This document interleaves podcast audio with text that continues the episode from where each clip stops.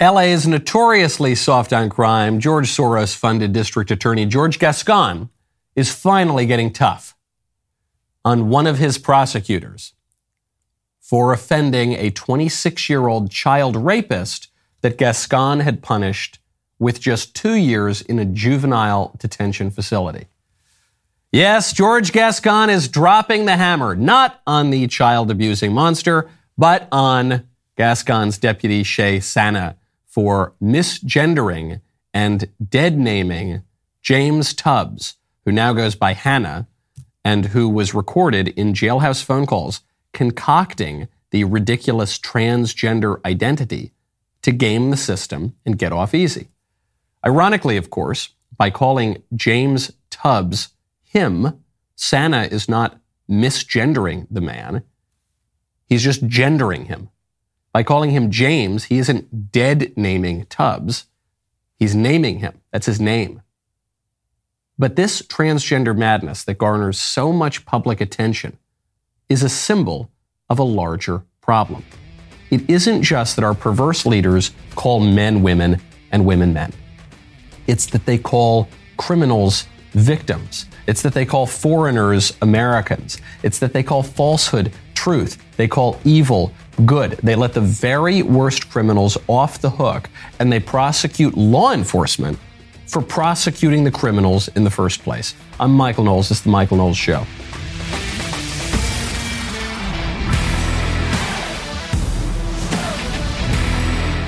Welcome back to the show. My favorite comment yesterday is from Armin Pagosian, who says, I would like to apologize to the bats for blaming them for COVID. Yes, I know this is long overdue.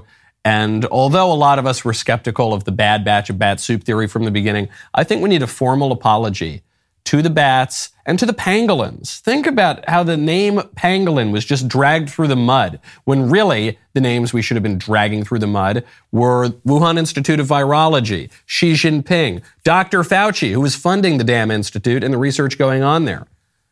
Those poor pangolins, they had nothing to do with it, okay? We got to clear the air. And when you want to clear the air in your room, you got to check out Rabbit Air. Right now, go to rabbitair.com. Tell them that Michael Knowles sent you. You know, I love all my advertisers. I love them all. Some, however, I have occasion to use more than others.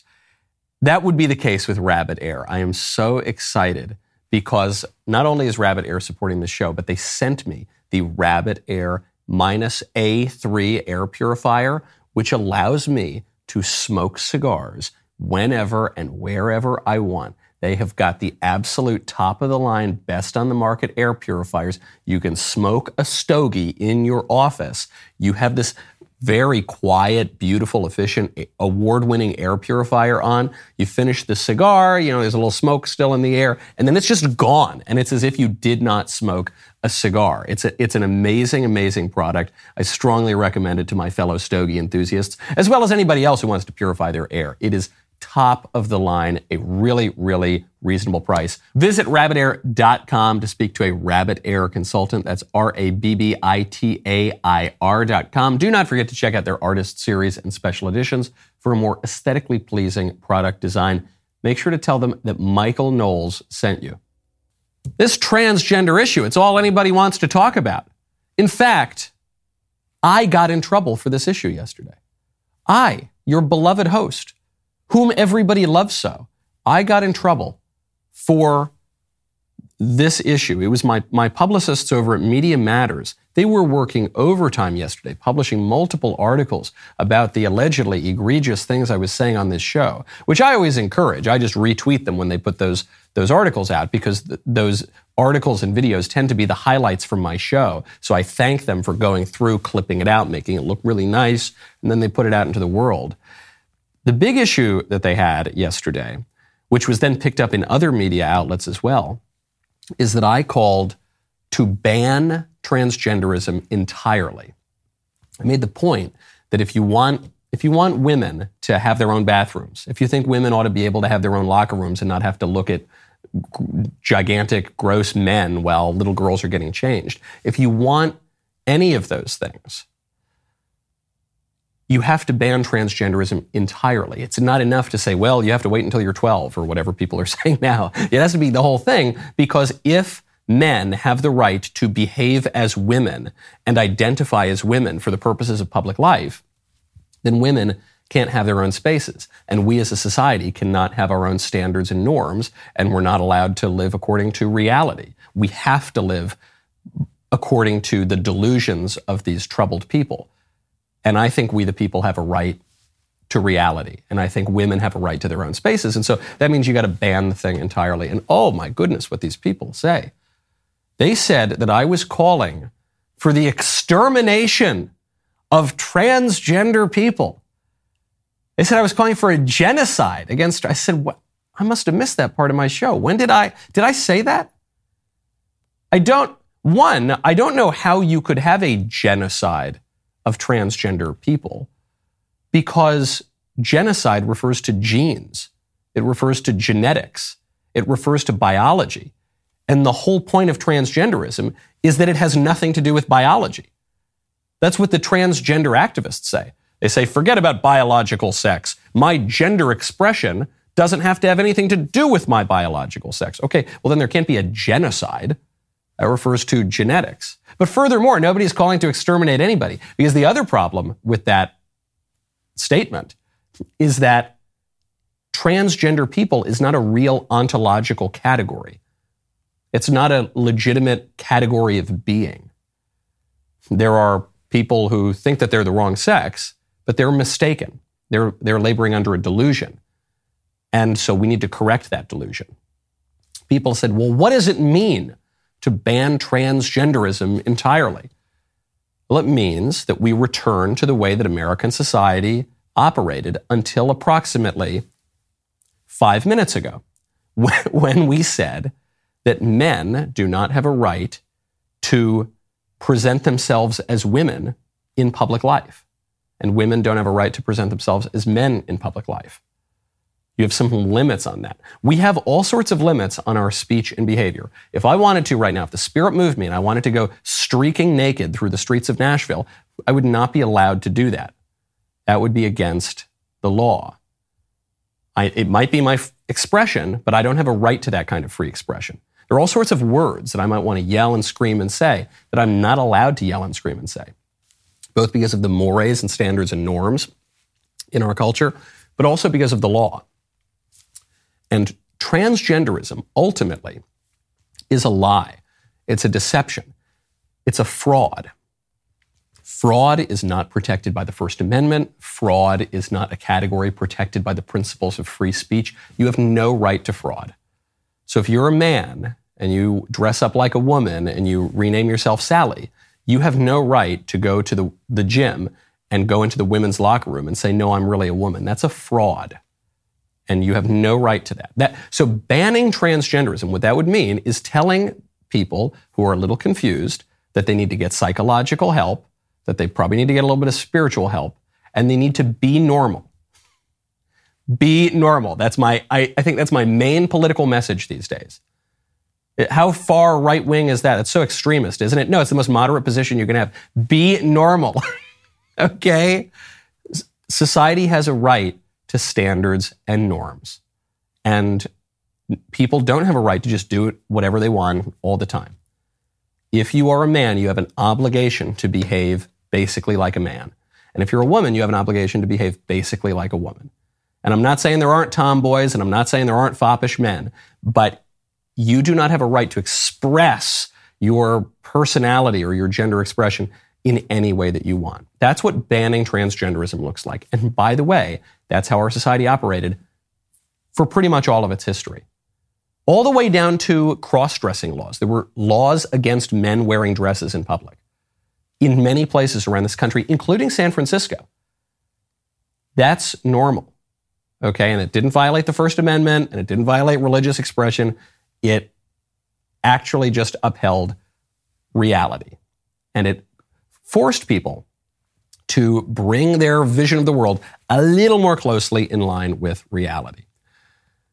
But these days, if you suggest anything of the kind, you're called a fascist, an extremist, and a genocidal maniac murderer. And the reason they do that is because if they call you any of those things, a Nazi, a fascist, a murderer, you're calling for genocide, it allows them to justify violence against you and death threats and all the rest of it. So there was one person, one of the guys at Media Matters, who goes by Ari Denner. I don't think that's his real name, but anyway, that's what he goes by.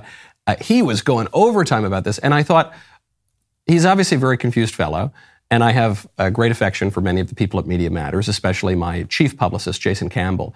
And so I thought, in the spirit of open dialogue, if Mr. Denner wants to come on the show and debate the issue, Media Matters spends so much time watching my show, they can certainly come on if they like. We could do a long interview. It could be 2 hours. You know, the way I conduct these things, it's not gotchas. It's not little tiny clips here and there, and we delete the rest of the interview. Put the whole thing up.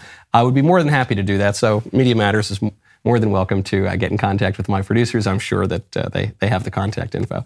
Meanwhile, the rest of the world is following the advice that I am recommending to America. You're seeing this. You're seeing in Canada now, detransitioners are suing their doctors for medical malpractice. One case in Canada, there was one case in the United States. Now we're seeing a case in Spain. Susana Dominguez, 24 years old, filed a claim against the Galician Health Service, a publicly funded group in Spain that prescribed her cross-sex hormones at age 16, performed a hysterectomy, removed her womb at age 19, and she now deeply regrets it. She says that her condition is awful. She feels that her life has been ruined. When she was 15, she was introduced to the transgender narrative on YouTube. When she was 16, she began receiving testosterone from this health service. At 18, they chopped off her breasts. Her family paid for that out of pocket. And then when she was 19, her endocrinologist suggested she have her womb removed. Took her apparently 6 years from when she first believed she was transgender to realize that perhaps her mental problems, and this is where YouTube is probably going to bleep me because you're not allowed to say true things about this issue. But okay, fine, take it for what it's worth. If you go to dailywire.com/Knowles, you can get the unbleeped version of this show. Her mental health problems included depression, several suicide attempts, and she recently discovered that she may be autistic, and there is a high correlation between autism and transgender identity. So she now believes that these conditions interfered with her ability to make responsible decisions. When detransitioners sue medical practitioners for transing them when they were little, that is another great way to ban transgenderism entirely, because what that says to the entire culture is, you cannot indulge this. You cannot indulge the fantasies of transgenderism. It's going to open you up to great legal liability. Just that one law, if you just passed one law that said detransitioners have the right to sue medical professionals if they regret their transition, that would go 80% of the way to banning transgenderism entirely, as it should. Because one of the lines that some of the wild, eccentric people yesterday said was that I was harming transgender people by suggesting that we ban the public toleration of this delusion. The people who most stand to benefit from society banning transgenderism entirely are these so-called transgender people, these very, very confused people who are being encouraged in their delusions by very irresponsible people. That will not make them feel better. It will only make them feel worse.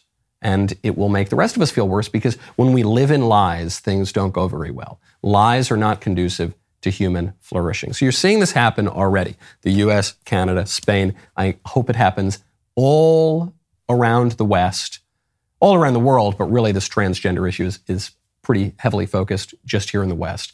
I hope we see all of that and we return to a more normal, flourishing society, which would be one in which transgenderism is totally banned. Now, when you want to convey some of these ideas, you got to talk to your friends. And when you want to talk to your friends, you got to check out Pure Talk.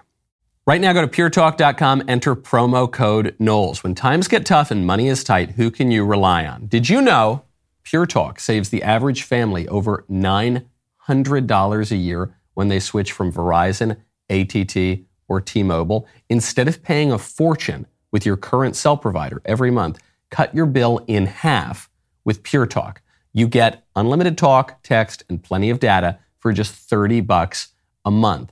PureTalk is so sure that you're going to love their service, they're backing it up with a 100% money-back guarantee. I know that people are skeptical of switching cell phone plans, and you think, there's no way I can get the same coverage. There's no way I can have the same phone. I was skeptical too. I absolutely adore PureTalk. It is saving me a ton of money. Switch over to PureTalk in as little as 10 minutes while keeping your current phone number if you want, phone if you want. It's just phenomenal. They've got US-based customer service. I think that alone makes the product worth it. Go to puretalk.com, enter promo code Knowles to save 50%, 50, off your first month. puretalk.com, promo code Knowles. PureTalk is simply smarter wireless. Speaking of things happening overseas, Treasury Secretary Janet Yellen has just made a trip to the 51st state. You know what I'm talking about, Ukraine.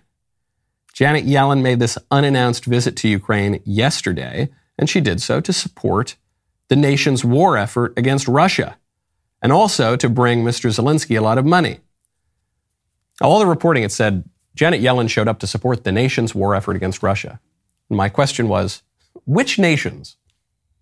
Ukraine's effort against Russia? Is Ukraine really a nation exactly? Or with the visits from top CIA brass to Ukraine over in recent years, with visits from the President of the United States, with visits from Janet Yellen, kind of seems like Ukraine is just a part of our nation, or maybe that Ukraine is just a part of our empire, and what we're seeing here play out is an imperial war between the United States and Russia over a buffer state which Russia invaded. Janet Yellen says that she was there to, quote, discuss critical economic assistance and our efforts to hold Russia accountable for their illegal and brutal war, to reaffirm U.S. support for Ukraine, and to give them $1.25 billion from a nearly $10 billion tranche of aid to Ukraine. She says, America will stand with Ukraine as long as it takes. I think this is much more efficient than what we've been doing recently, which is we've been sending different aids to Ukraine, or we sent yesterday, or a few days ago, we sent the President of the United States. But I think it's much more efficient if we send the Treasury Secretary, because she's in charge of the money. So let's just cut out the middleman. Let's get all that money going over to Ukraine. I actually, this year, as we prepare our taxes, I think I'm going to include Vladimir Zelensky as a dependent on my tax forms. If we're going to fund the war, I at the very least want to get some marginal tax benefit from it. My other question is, how easy is it to fly into Ukraine? I thought there was this bloody war. It was going to be World War III. This is the worst war zone in the world.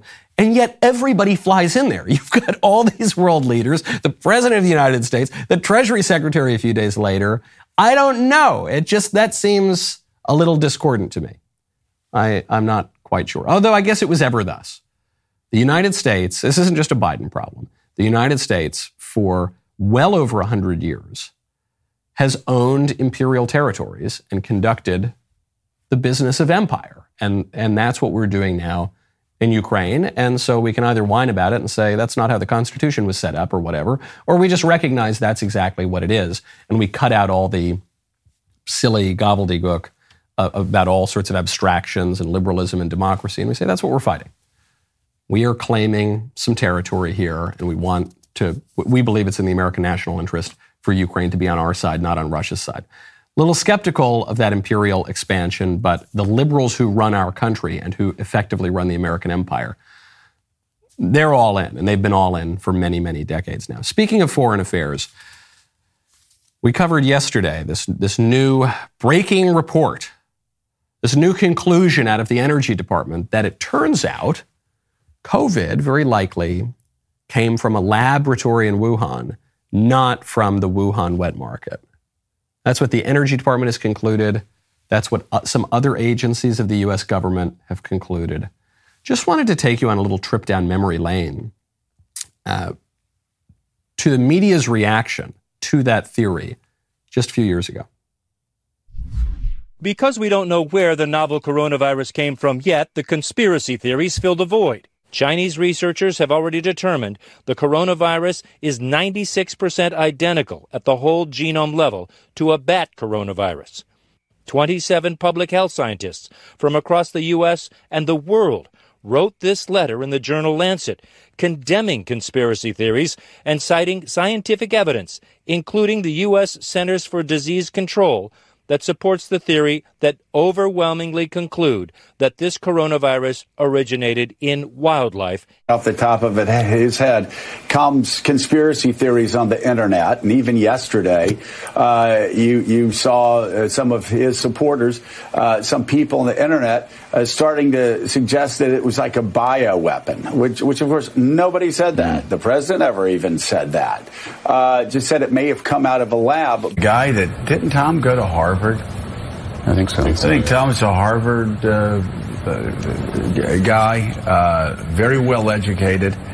Tom Cotton a couple of days ago spouting a conspiracy theory that the Chinese made this virus up. Yep. The lab in Wuhan. Tom Cotton, one of Donald Trump's staunchest allies in the Senate, suggested that the virus might have originated in a high-security biochemical lab in China. In the 1980s, I remember when the far left trafficked in rumors about HIV having been invented in CIA labs. The far right has now found its own virus conspiracy theory. Here's how CNN covered it in print. This headline, nearly 30% in the U.S. believe a coronavirus theory that's almost certainly not true. Coronavirus almost certainly came from an animal, not a lab leak, top scientists argue. Lab leak COVID-19 theory is like something out of a comic book, virologists argue. This is my favorite one. Its origin is up for debate, but it wasn't made in a lab.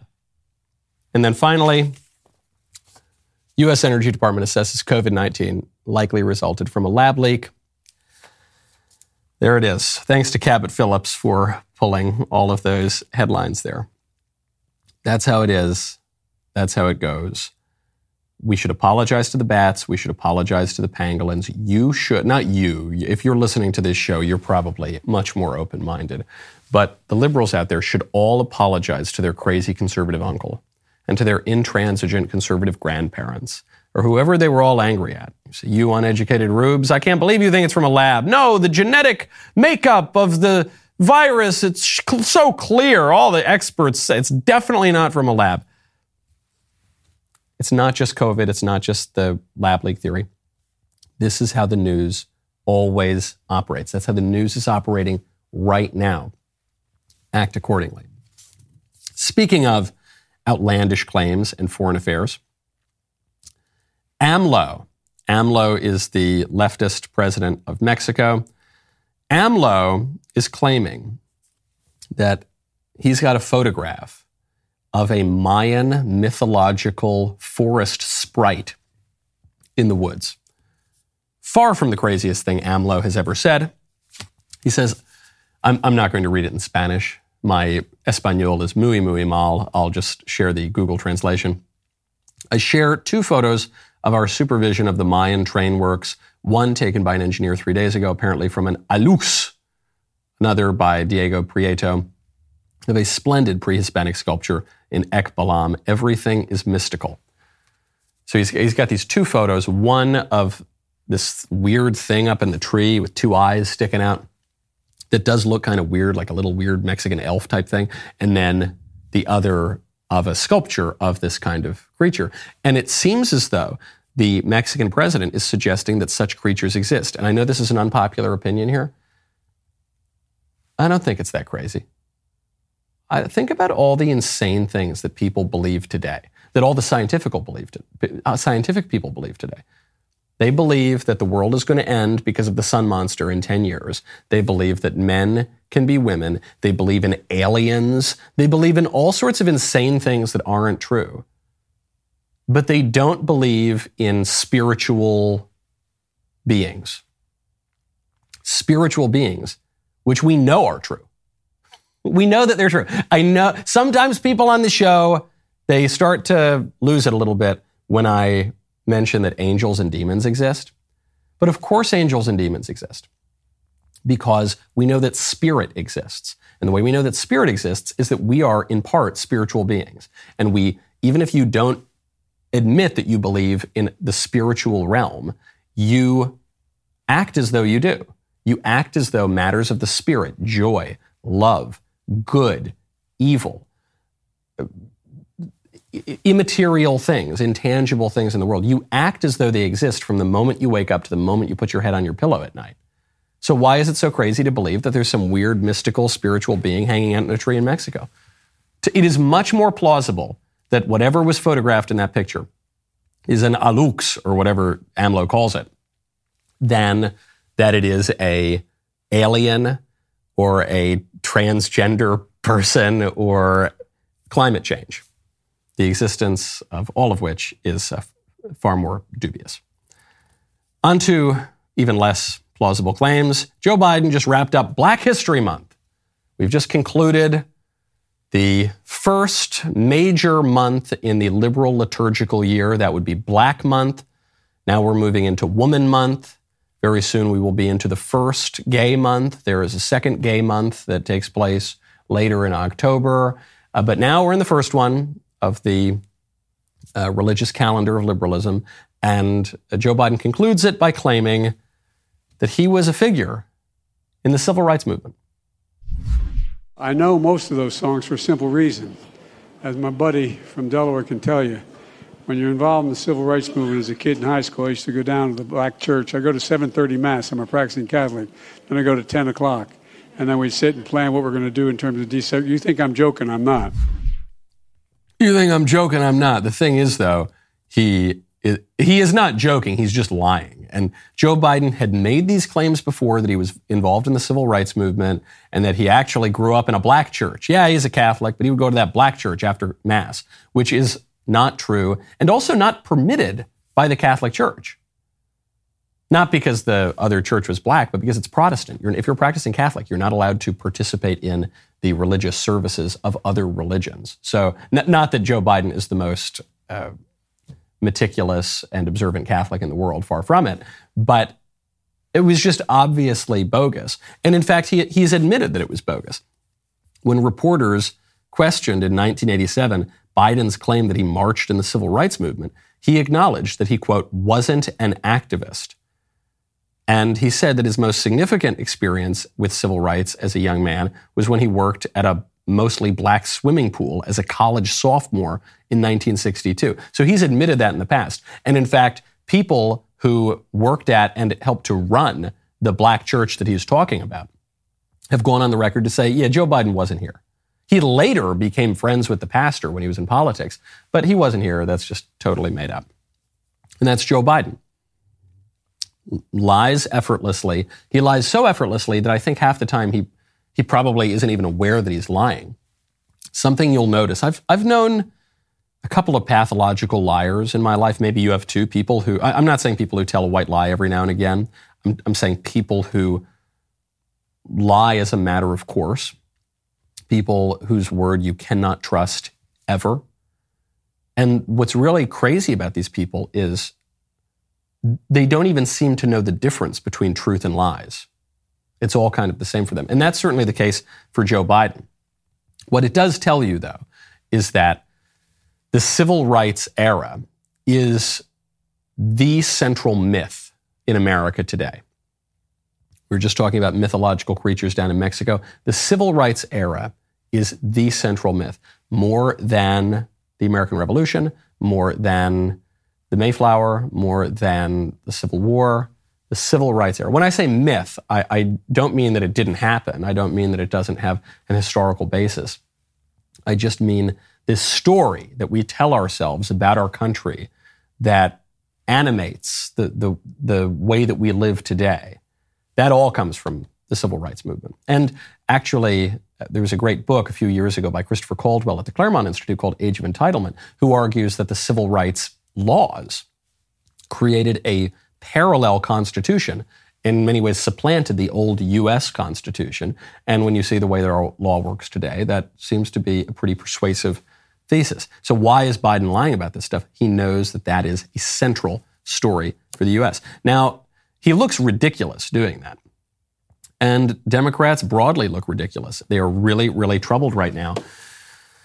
The New York Times has acknowledged that John Fetterman is having a lot of problems. Pennsylvania Democrat senator who had a stroke right around the time of the Democrat primary. He continued to run in the general election as a stroke victim who was barely able to speak, who had all sorts of physical problems, who didn't show up on the campaign trail all that much, but still showed up when he was needed. He ended up winning the election. And then just a couple of weeks ago, he checked himself into a hospital in DC for clinical depression. And he has plenty of reason to be depressed. He's got a very tough life right now, and the people around him are not allowing him to rest and recover and recuperate. They're actually just using him to continue to advance the Democrat agenda, even if it's not good for him personally. They won't let the poor guy go home. Well, it's kind of weird that we've had a U.S. senator in the hospital for 2 weeks now. We haven't heard any update at all. Not one. And the New York Times is saying this might be because there are some permanent brain problems here. New York Times, quote, he has not, and this is coming from an aide to Senator Fetterman, quote, he has had to come to terms with the fact that he may have set himself back permanently by not taking the recommended amount of rest during the campaign. And he continues to push himself in ways that people close to him worry are detrimental. So now you might have permanent problems with a U.S. senator in the hospital for 2 weeks. Not a mention of it. And they're hiding from the reporters here because they know that no matter what the real story is, it does not reflect very well on them. No wonder Democrats want to jump ship. Senator Joe Manchin, who's one of the few moderate Democrats left in the entire country. Joe Manchin was just on Maria Bartiromo's show. He was asked about not only his political future, but even how he would classify himself within the party. He would appear now to be something of a trans politician. He's in one party, but he doesn't necessarily identify with that party. The country has to be about America and coming together. Do you still identify as a Democrat? I'll be involved any way I can. I'll be involved any way I can to help. I identify as an American. I'm an American through and through. Will you run for governor? I'm going to do whatever I can to help my country come together and my state come together. Senator, thank you. It's great to see you this morning. Senator Joe Manchin in West Virginia. We'll be right back. What? Hold on. Wait. Now, there was some crosstalk there, so I don't think Manchin was at the top trying to avoid the question. But Maria Bartiromo, superb journalist, just saying, well, do you still call yourself a Democrat? He goes, I call myself an American. And now Joe Manchin, coming to the end of his Senate term, is asked, well, what are you going to do in the future? Are you going to run for governor? He's already been a governor. And he says, well, I'm going to do what I can to serve my country. I'm an American. Kind of a weird answer. Very, very ambiguous. Chuck Todd over on NBC pushed Manchin even further. If you run for office in 2024, you're going to run as a Democrat?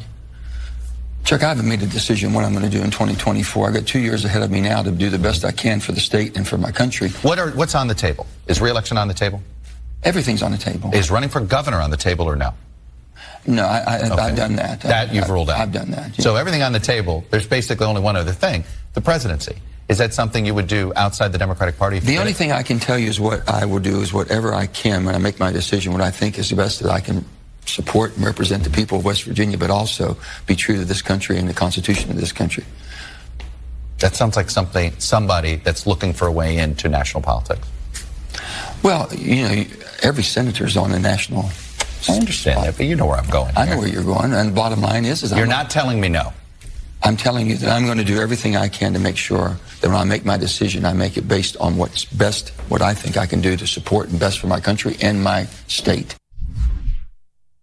Joe Manchin wants to be president, and he wants to be president not necessarily as a Democrat. He might run as a Republican, which underscores my thesis that in 2024, I may be the last person in the country not running for president. It would seem that everybody wants to run for president as a Republican in 2024. I just happen to be a little too young. Okay, I don't quite meet the constitutional threshold yet. But pretty much every eligible man over the age of 35 is looking to do that right now. Why? Because they know that the current administration is so, so weak. They know that the agenda from that administration and from that party is so, so poisonous. They see a great opportunity, and they know that they do not want to be associated in any way with the insane policies of the Democrats, which basically amount to let criminals off the hook, let some of the very worst criminals off the hook, open up our borders. Give all your time and money and attention to Ukraine, not any of it to Ohio and to our own citizens. Call men women, women men, destroy women's spaces, and spit on American history. That's the Democrat agenda right now. Is it any wonder that the people who want to run as a Republican? Speaking of presidents, you know, standing 6'4" tall, Abraham Lincoln was our tallest president. Already towering over the men of his era, a young girl once asked Lincoln why he always wore such a tall stovepipe hat that made him look even taller. Honest Abe looked down at her, removed his hat, showing her inside, and said, "To better store all of my great Jeremy's Razors products." That's what he said. It was an important moment in history that the left wants you to forget. But while the left cancels history, Jeremy's Razors celebrates it. That's why we're still offering 30% off any razor during our President's Day sale. Act fast, because the sale ends tonight. You can get the glorious, smooth 6 razor for a close, comfortable shave that cuts hair below the surface, which is especially useful for prolonging that Lincoln-inspired, mustacheless beard look. Go to jeremysrazors.com for your last chance to get 30% off woke-free shaving kits. Also, in case you missed it this past weekend, Yes or No, the greatest interview show on the internet, returned with special guest Ben Shapiro. Currently, half the country has no accountability or ability to reason. And it's just a coincidence, half of the people are women. This is such a trap right here. Okay. One can read the question. Okay, all right, here we go. 1, 2, 3.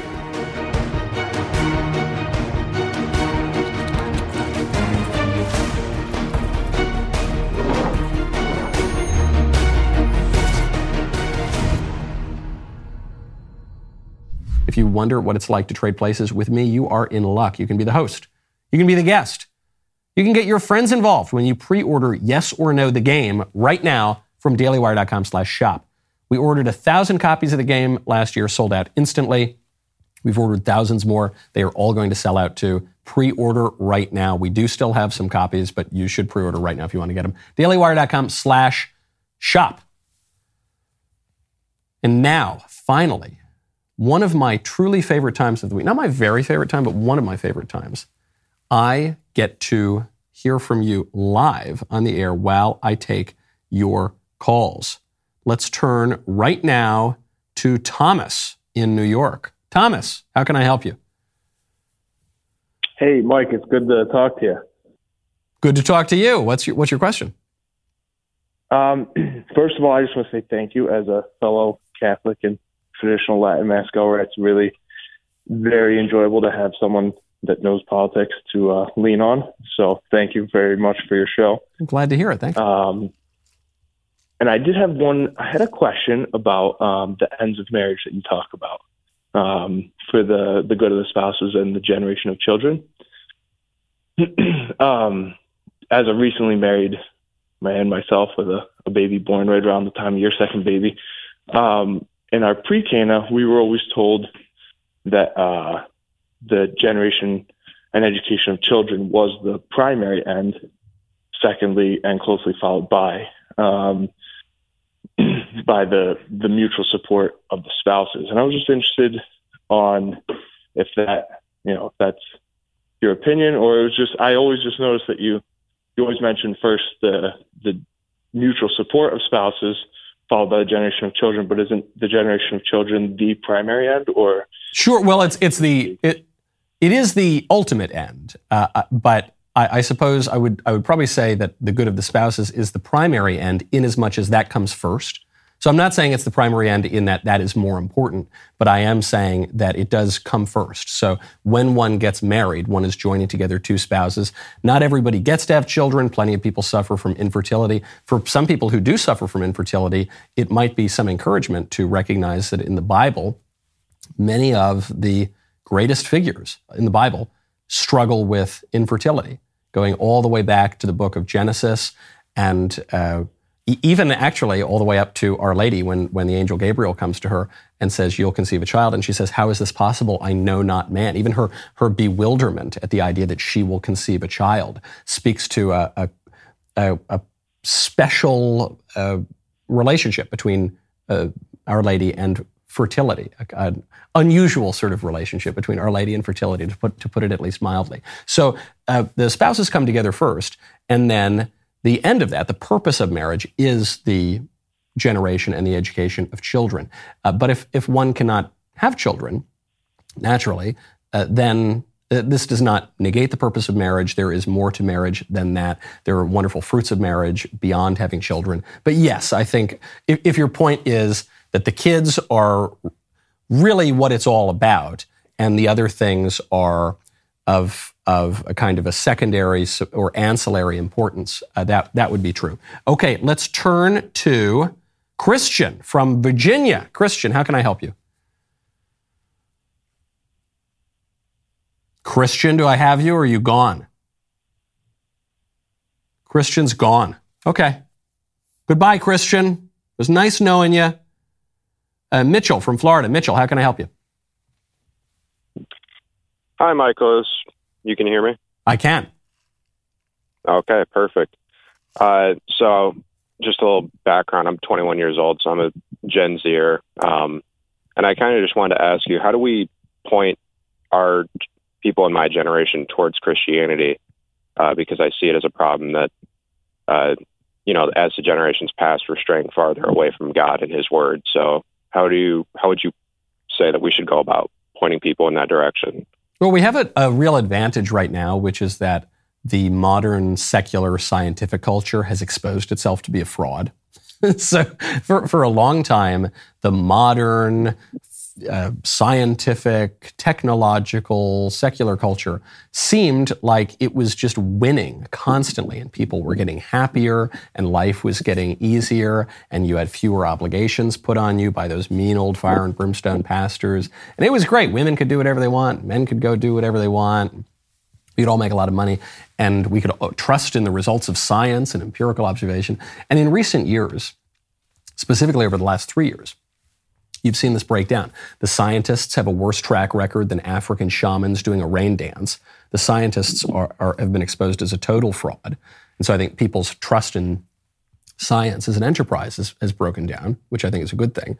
The supposed liberation that came along in the 1960s in particular has broken down. People are miserable. Men and women have become much less happy. Women have become significantly less happy in absolute terms and relative to men. You now have young people depressed and suicidal in this country at a rate that we've never seen before. You have 1 in 8 women in America, between 1 in 8 and 1 in 5, depending on which study you believe, taking depression drugs. 1 in something like 23 teenagers, 12 to 19 in America, taking depression drugs. So that's all fallen apart too. People want something more. This is why I think young people, when they return to religion, tend to return to more traditional and orthodox forms. This is why in the Catholic Church, the traditional Latin Mass is so popular among young people, is because they don't want soft soap and guitars and to be told they're all so wonderful. They want the truth. That's what they want, something solid that they can ground themselves on.